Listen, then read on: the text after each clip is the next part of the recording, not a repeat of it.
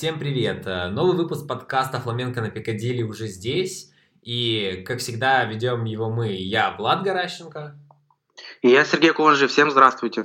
Да, я знаю, что вы не любите уже это приветствие, мы обещаем его поменять, потому что, помню, было какой-то комментарий у нас э, в Ютубе по поводу того, что э, постоянно слышать одно и то же уже нудно, так что мы обязательно изменим в будущем.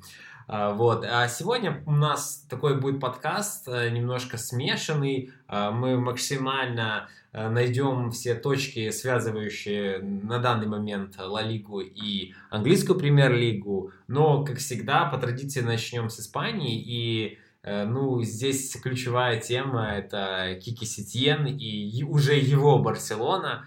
Вот, интересно послушать твое мнение по поводу того, насколько плоха сейчас Барса и, плоха ли на самом деле. То есть э, я хотел эм, вот сказать, был интересный э, пост о том, что когда матч с Гранадой Барселона отдала там тысячу передач, только 200 вперед, но в Твиттере нашли защитники Барсы, которые говорили, что ну, зато там эти 200 вперед всегда там были точными, прямо там опасными, в опасной зоне и все такое. Ну, ты как сторонник вообще сторонник или, наоборот, противник э, такого футбола, такого стиля? Э, вот сходу, как Сетьен пришел, он начал что-то подобное прививать. Ну, вообще ты правильно сказал, что вот как раз уже мы видим, да, хотя три матча только прошло, но мы уже видим э, команду Сатьена, то есть его вот маркеры, которые он как раз пытается внедрять в Барселону. Ну, в первую очередь, да, это высокое владение, огромное количество передач, высокий прессинг, вот этот, как сейчас модно называть, гибридные схемы, то есть при атаке три защитника центральных, три, три защитника всего, при обороне собственных ворот их четыре. Ну, там дальше можно говорить, то, что Месси в качестве ложной девятки, у Гризмана больше э, возможностей в атаку, он больше ориентирован на атаку, не так, как, не так, как раньше при Вальверде, когда он бороздил левую бровку и помогал там почищать, можно сказать, за Жорди Альбой. Сейчас это все, конечно, возвращается, но надо же понимать, что у Сетьяна никакой просезонки не было, да, и поэтому ему, можно сказать, надо ремонтировать э, сбоящий самолет э, прямо на, в полете. Это, конечно, сложно, но у Барселоны что-то игроки умные, да, все звездные, все интеллектуальные, поэтому ему в этом плане легче. Другое дело, что вот после трех уже матчей какого-то движения, ну, мощного прогресса не видно. То есть а Барселона остановилась на высоких показателях. Ну вот можно привести, что, как ты уже говорил, огромное количество передач. Шутка ли за три вот этих матча да, против Гранады, против Ибицы и против Валенсии Барса дала больше 200 с половиной тысяч передач. Но если бы только они, можно было их брать в расчет, то, наверное, это было бы круто. Но разница голов у Барселоны за эти три матча ноль. Поэтому тут надо как-то, знаешь, отделять мух от котлет. Я вряд ли думаю, что болельщиков Барсы э, возбуждает голое владение там, или вот эти все цифры, статистика вот эта сумасшедшая, которая была когда-то при Гвардиоле. Надо все-таки играть и забивать, тем более с таким составом и с такой атакой. Да, нет Суареса, который выбыл на 4 месяца, и сейчас Барса ему пытается найти замену. Но все равно есть другие игроки, да, там тот же Гризман, Месси и даже Фати.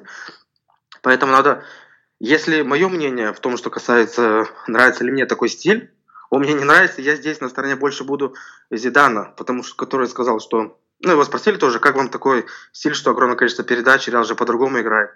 А Зидан сказал, я не думаю, что Сантьяго Бернабеу примет такое огромное количество передач. То есть, конечно, вертикальный футбол, что он любит. Если у Барселоны увеличится вот показатели, которые, главные показатели, которые должны приводить голам, то тогда, конечно, все будет по-другому. Но на данный момент э, голая, вот эта голая статистика, э, это, это, наверное, первый шаг к возвращению да, к каким-то культурным традициям, к истокам, то есть тем, тех, которые еще заложили наследие там Йохан Кровь, Пеп Гвардиола. Но на данный момент э, у Кики Сетьена огромный как раз пласт работы впереди. И вот после поражения, после первого поражения в главе Барсы против Валенсии он сказал, что я вижу, что некоторые игроки не понимают до конца моих требований. И добавил, что, возможно, мы плохо объясняем. Ну вот по поводу плохо объясняем, э, есть несколько таких, ну, сухих, скажем, цифровых показателей, но которые, мне кажется, достаточно много, о многом говорят.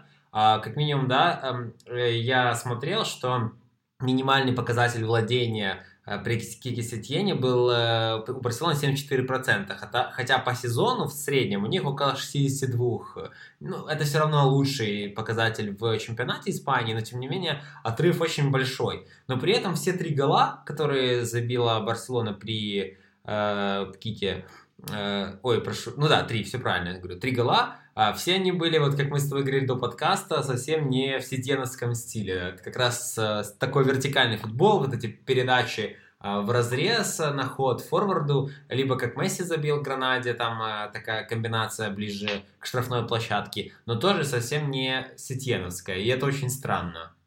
Да, действительно, вот эти все три гола, о которых ты говоришь, можно сказать, пришли и после индивидуального мастерства, ну, на индивидуальных показателях, можно сказать, Месси и Гризмана. Э, конечно, на, первых порах индивидуальные показатели должны выручать, индивидуальные качества, навыки должны выручать Кики Сатьена, команду Кики Сатьена, чтобы она в итоге в дальнейшем прогрессировала. Все равно ну, мне, мне верится, мне представляется, что дальше прогресс будет, если ему дадут спокойно работать, потому что Кикесате не может за, там, за неделю-две прям изменить все то, что происходило с Барселоной последние несколько лет, и прям стать для нее каким-то действительно гвардиолой. Но... Это все сложно, и пока, пока должны, должны они выручать как раз эти игроки, которые наделены огромным классом но э, у него он очень, видимо, старается это сделать, потому что, насколько я знаю, у Барселоны был всего один выходной, вот в понедельник они, по-моему, получили первый выходной при Сетьене, и даже какие-то, ну, не знаю, инсайдеры, просто испанская пресса вроде писала о том, что игроки не очень довольны новыми методами, новыми тренировками и отсутствием отдыха. Э, да, действительно, такие проблемы есть у Барселоны, и это действительно подтверждается в каталонских СМИ, там даже газета Мунду Депортива писала. э, о проблемах, о, можно сказать, непонимании Барселоны, да, игроками Барселоны, идеи Сетьена, но Сетьен, на мой взгляд, тут делает ошибку, и он нагружает э, игроков огромным количеством информации, э, хотя он забывает о том, что физическое состояние у Барселоны просто ужасное. То есть то, что он сейчас делает там дублирую, дублированные тренировки день ото дня. Ну, там, как ты уже сказал, там было один-два дня отдыха. Ну, это потому, что соперник следующий слабый у Барселоны. Там Лиганес дома в Кубке, Леванте дома в чемпионате. То есть э, за счет этого можно как-то выезжать, и эти матчи можно как-то называть, знаешь, тренировочными, выставочными, при которых, а, конечно же, надо побеждать. Но Кисатьян забывает, что у Барселоны и так состояние физическое ужасное, а он еще больше нагружает ее своими нововведениями, новой физикой, и поэтому все может привести к тому, что либо эти изменения будут э, не работать, либо они будут работать только спустя какой-то промежуток времени. Да, ну и давай подведем какой-то итог вот э, для наших рассуждений по поводу Сетьена, его первых матчей во главе Барселоны. Э, ты все-таки, ну, насколько я вижу, знаю, его поддерживаешь в плане того, что самого Сетьена, тебе сам Сетьен нравится как тренер, и считаешь, что у него должно получиться в Барселоне? Или все-таки есть сомнения уже?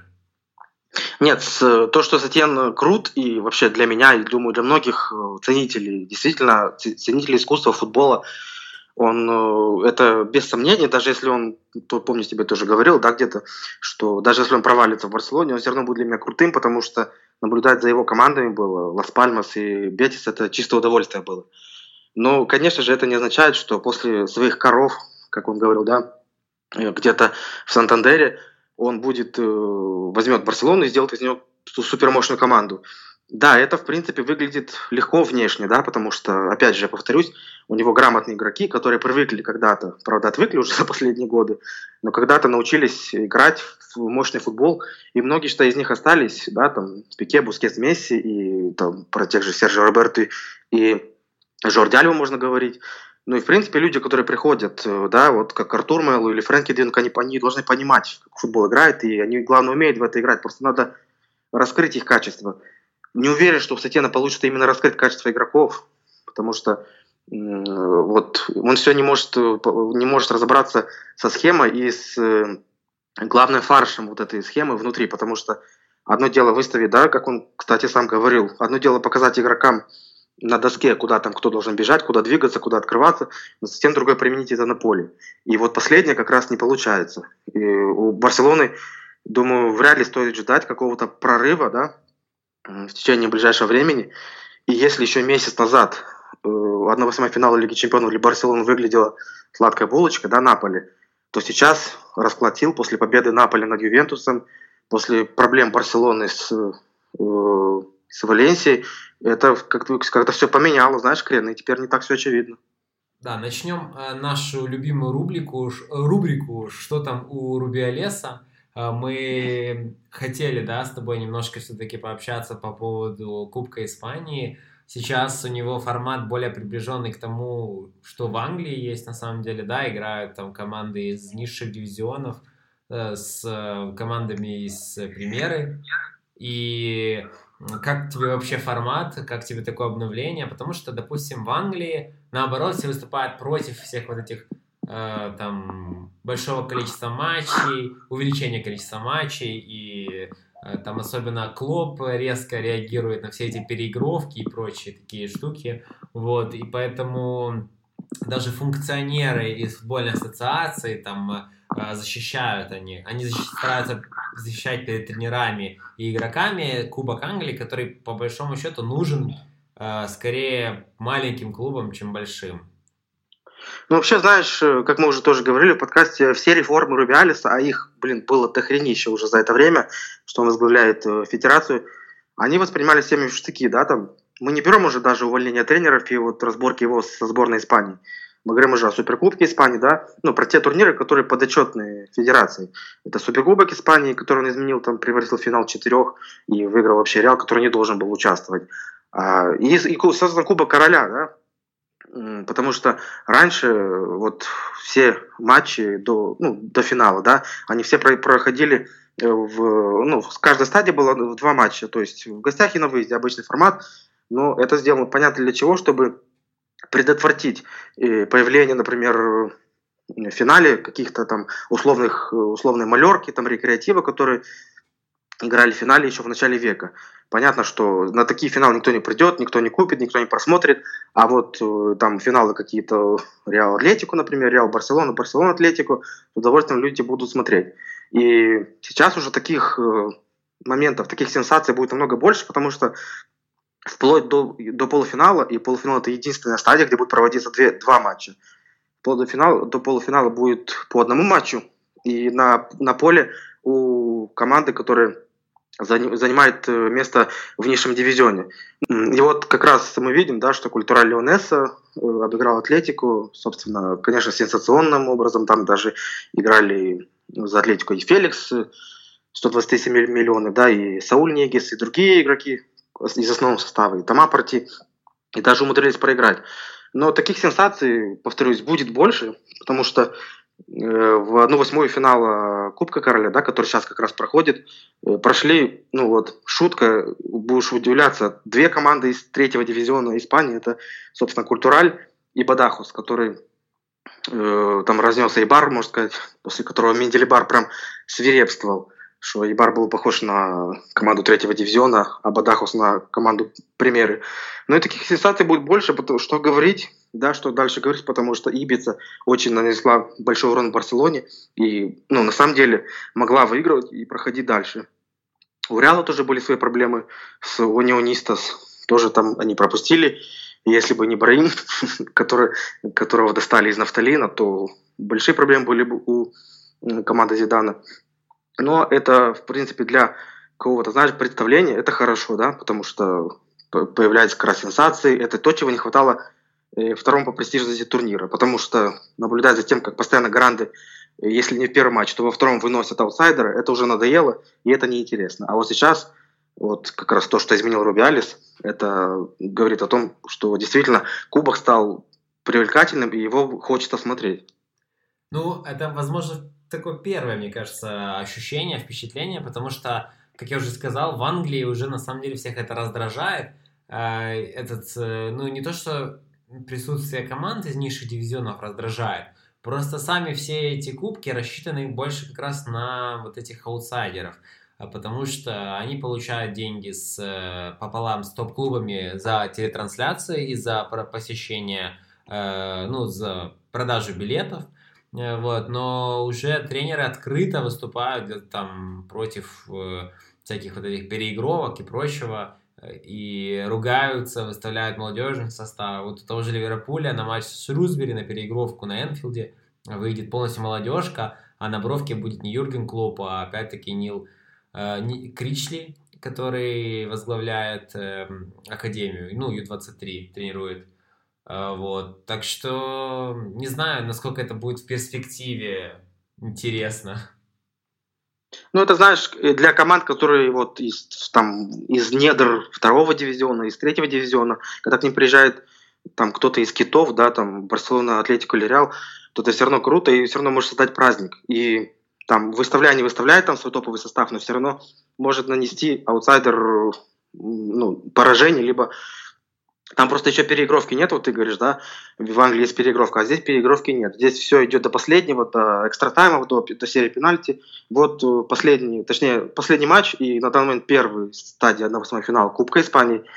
Э, Атлетик из Бильбао еле ноги унес из Тенерифе, из островов Тенерифе, да, когда ну, вот буквально счет 3-3 был на последних минутах, и в серии пенальти опять они прошли очередную команду из э, секунды. Поэтому тут на данный знаешь, что больше всего удивляет? То, что э, у грандов есть, э, как сказать, э, реальное опасение, что тебя может выбить люб, любая команда. То есть ты можешь недонастроиться и все, это вылететь. Вот как был как раз, когда Алькаркон, помнишь, там лет 10 назад при Пелегрини, э, когда Алькаркон в Кубке Испании обыграл Реал со счетом 4-0. Да, тогда была переигровка, но даже она не помогла Реалу пройти. А сейчас все намного обстоит зрелищнее. И в этом заслуга Рубялица, конечно. Хоть в чем-то парни, лысый из Федерации прав. Да, в, в полку лысых шарлатанов прибыло. Э, да, я думаю, мы, мы не сильно хотели задерживаться на Кубке, и у нас много трансферных вопросов возникло, да, и э, как раз хотели их обсудить с тобой. Начнем, наверное, с Эриксона, который и Реалу был не так давно интересен, и Тоттенхэм его вроде бы даже хотел продать подороже, но получилось все так, что Тоттенхэм за копеечные деньги, за 20 миллионов э, евро продал его в Винтер. Э, да, в Винтере он получит вторую зарплату, по-моему, в серии А. И, э, то есть, ну, трансфер сам по себе все равно бешено выгодный, потому что Кристиан Эриксон абсолютно топ футболист даже по меркам английской премьер-лиги. А как шутили в Твиттере, что каким, как, что будет а, творить Эриксон в серии А, если даже Эшли Янг в матче отдает голевую передачу? Ну, действительно, я был за Эриксона, да, как помню, в разговоре с тобой тоже говорил, что я вижу его, можно сказать, наследником Модрича, которому уже пора на покое, и сезон этот, скорее всего, ну, максимум следующий будет для него последним, потому что он уже все матчи протянуть не сможет, у него работоспособность на оборону уже не такая, но через, спустя несколько месяцев мнение изменилось, да, э, как говорится, дурак только не меняет своего мнения. Ведь вот для этого есть только предпосылки какие-то, да, потому что вот Вальверде очень сильно заиграл в Реале, и, как ты уже говорил, может, не та позиция чуть-чуть, но и Кросс как бы еще не собирается тоже уходить. Да, и Каземиро остается, поэтому э, вот приход, вот прогресс сумасшедший Вальверде в этом сезоне говорит о том, что Эрик, в Эриксене, например, ну, как, как в принципе и в Ван Реал пока не нуждается, да. Не знаю, что будет в будущем, потому что у Вальверда есть э, большой минус, то что он в атаку играет плохо. Конечно, у него нет никакого видения Модрича и нет как раз культуры паса Эриксона. Но с другой стороны, если чуть потерпеть, да, можно дождаться Едегора, который прям феерит э, в соседаде и может добавить в центр э, поля как раз мощи. И опять же, Эриксон за такую, за такую сумму это прям реально детский лепет потому что когда-то они там, Тоттенхэм просил от Реала чуть ли не сотку, там, да, что-то в районе того, какие-то были суммы. А сейчас за 20, за эту сумму можно было, конечно, подумать. Но, как пишет Марка та же, газета говорит, что у Эриксона была договоренность с Реалом, но ее заблокировал Зидан, Зидан не хотел. Эриксона, возможно, он еще надеется на приход своего земляка, неугодного мне и вообще большая часть сериала Погба.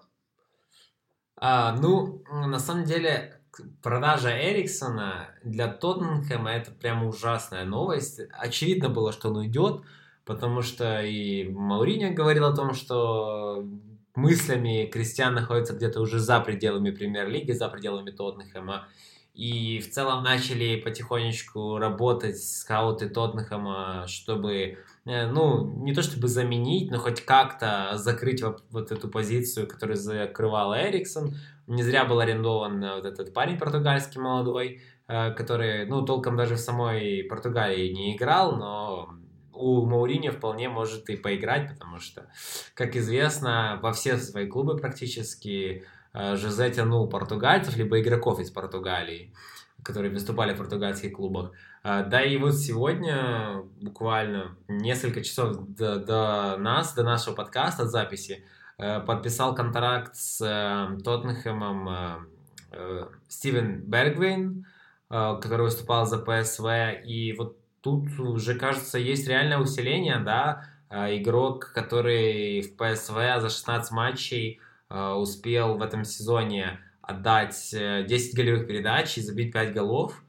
И выступать он может на трех сразу позициях. Э, вот часто говорили об универсальности Эриксона, так вот у Бергвина тоже вполне это присутствует. Он, ну, как бы его любимая позиция это левый вингер, он там чаще всего играет. Вот, но он спокойно выходит и на позицию центрального нападающего, и правого вингера. Э, и, наверное, я думаю, что при желании, если Мауриньо понравится, понадобится, он и центрального атакующего полузащитника сыграет. Э, поэтому Тоттенхэм э, хоть и, наверное, продешевил с Эриксоном, но теперь старается эту дырку хоть как-то залатать.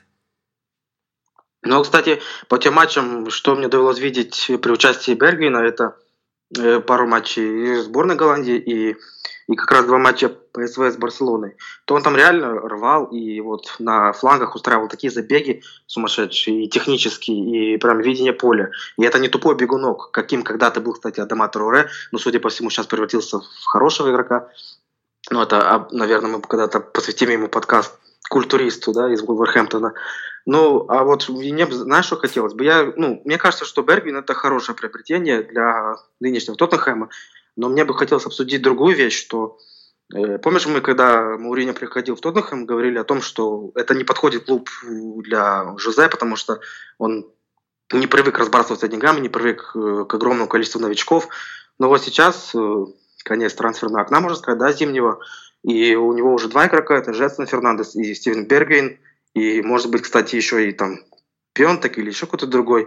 Но к тому говорю, что Тоттенхэм может на какие-то условия пошел Мауриньо, да, что и да, и сам Мауриньо тоже выдвигал не раз, что ему нужны игроки для того, чтобы команда не, не останавливалась в своем развитии. Правда, пока под руководством Жозета никакого развития нет, но новички эти способны уже принести пользу прямо сейчас. Ну, я думаю, что Берген однозначно покупался вот под прямо сейчас, за него там отдали ну, 25,5 миллионов фунтов, ну, почти 30 миллионов евро. Он подписал контракт, э, там, ну, длительный контракт, и э, я думаю, что его покупали вот э, под вот цели, которые прямо сейчас. Это, естественно, попадание в четверку, это там какая-то борьба в Лиге Чемпионов.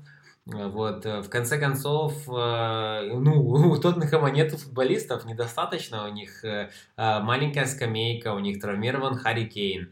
А, у них постоянно вылетают какие-то игроки. У, него, у Мауриню конфликт с Дэнни Роузом. А, короче, Эриксон прода... Эриксона продали. То есть э, сейчас игроков недостаточно однозначно. Вспомни, да, еще, что Мауриньо жаловался, что там Танген на Беле постоянно травмируется, э, Сисако вылетает с травмами. Поэтому нет выбора. У Маурини приходится использовать, придется использовать даже те, которые игроков, которые там, может быть, не совсем его идеи еще воспринимают, и вот только-только пришли в клуб.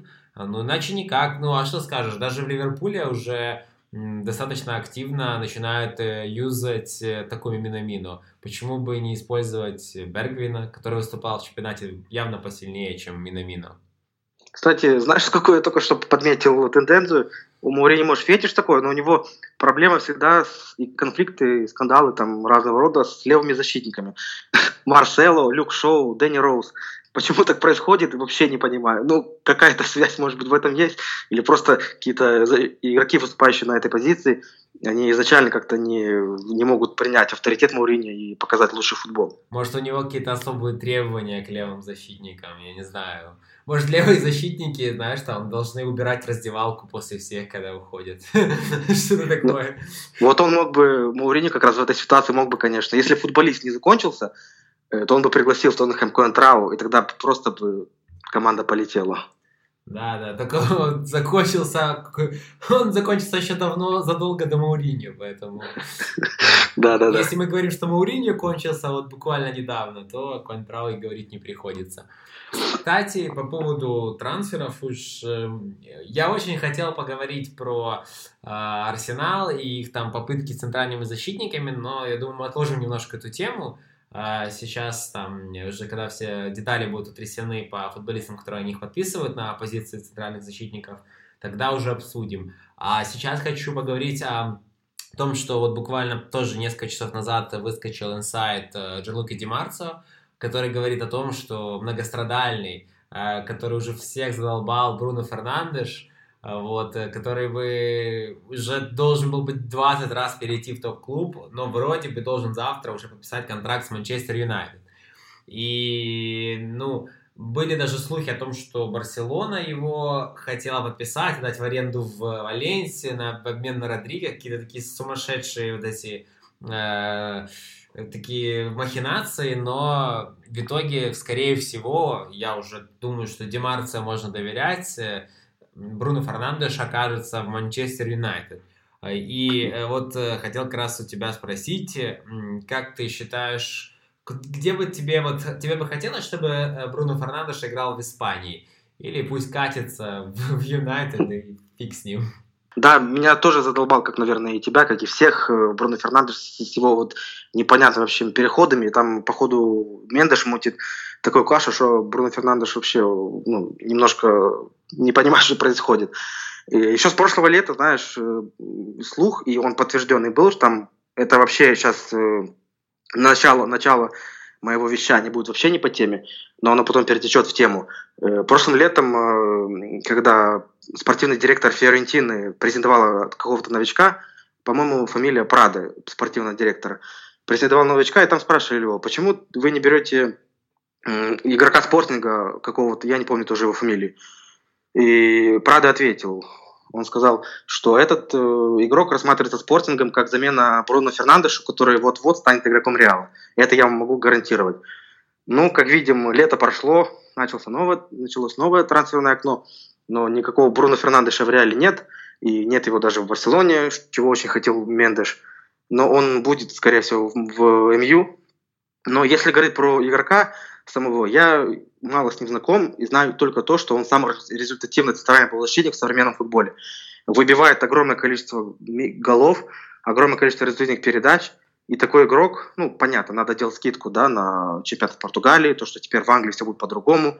И у МЮ есть такая, такая, можно сказать, характеристика, что э, любой игрок, там, топовый, не топовый, который выбивает сумасшедшие цифры до МЮ, то как переход в МЮ превращается в тыкву. Поэтому огромных, конечно, авансов мы, его, мы ему не дадим. Но то, что Бруно Фернандеш э, игрок, который близок к высокому уровню, то это очевидно.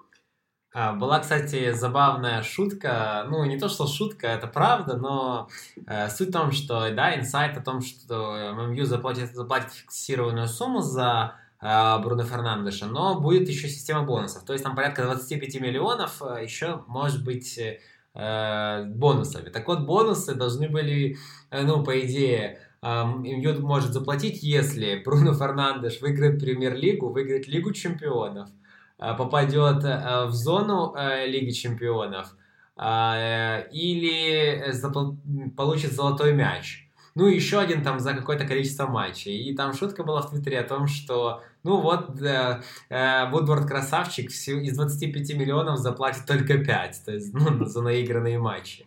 Потому что ничего больше Фернандешу в МЮ не светит. Но по поводу... Ну да, грамотно развели, конечно. В очередной раз Вудворд показал свое лицо. А знаешь, что еще хотелось бы узнать, думаю, не только мне. Что там за стычка фанатов и около э, дома Вудворда? Может, есть какие-то там у тебя инсайды?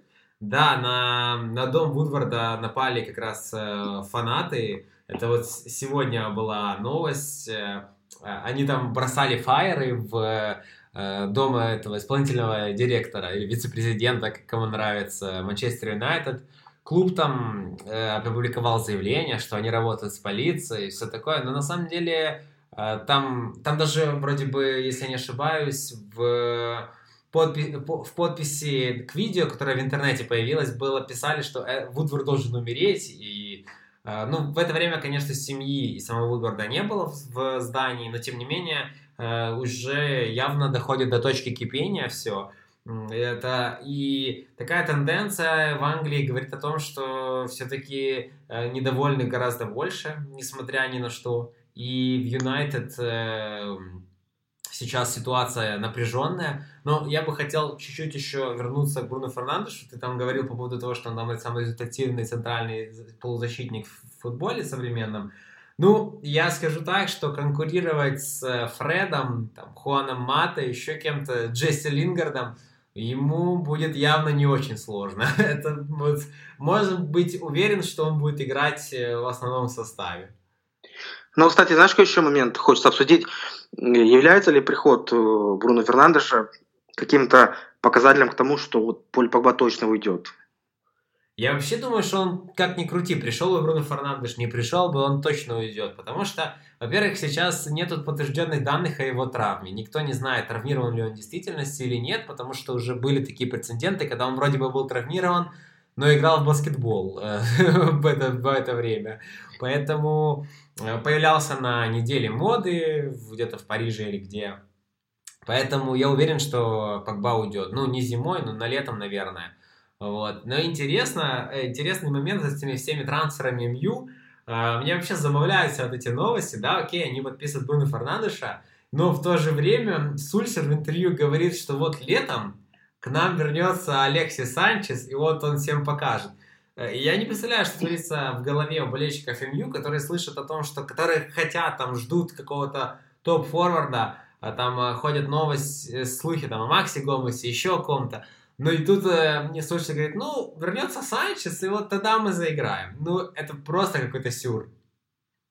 Вот мы говорили, кстати, что Коинтрау закончился. Так вот Санчес это, наверное, вылитая копия Коинтрау, потому как можно может быстро просрать талант футболист, да. Вот э, то, что мне на ум приходит из игры Санчеса, ну, мы не берем сборную Чили, где он действительно там поддержит уровень время от времени, да, э, когда он играл за Арсенал, по-моему, первый сезон, ну, это была реально машина. Но после того, конечно, падение такое глубокое. Сейчас это просто дно. Я не понимаю, как он-то его не рассмотрел э, до того, как э, взять его на поруки, можно сказать. Но сейчас это дно и для Интера, и сумка без ручки для Юнайтед. Ну, видишь, мы думали, что Янг это тоже дно, но он, оказывается, он такой топчик на уровне серии А. Раздает там под удар постоянно и голевую отдал. Ну, в общем, машина просто в свои 84 года.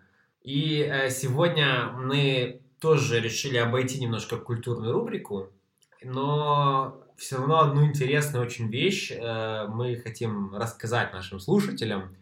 А так, э, буквально там за день до нашего подкаста была интересная новость о том, что э, Андре Гомеш э, из Эвертона, я думаю, его хорошо знают те, кто смотрит Испанию, те, кто смотрит Англию, он э, вернулся к тренировкам и даже немножко позанимался в общей группе. Я напомню, что э, всего 86 дней назад Андре Гомеш получил э, жесткий перелом после столкновения с Соном и Рье, Э, и, как помните, Сон э, а, плакал даже после того, как увидел э, травму Гомеша. Его уносили там. И даже Сону нанимали психолога, да, чтобы там поработал с ним. И вот у него был какой-то такой даже стресс из-за того увиденного.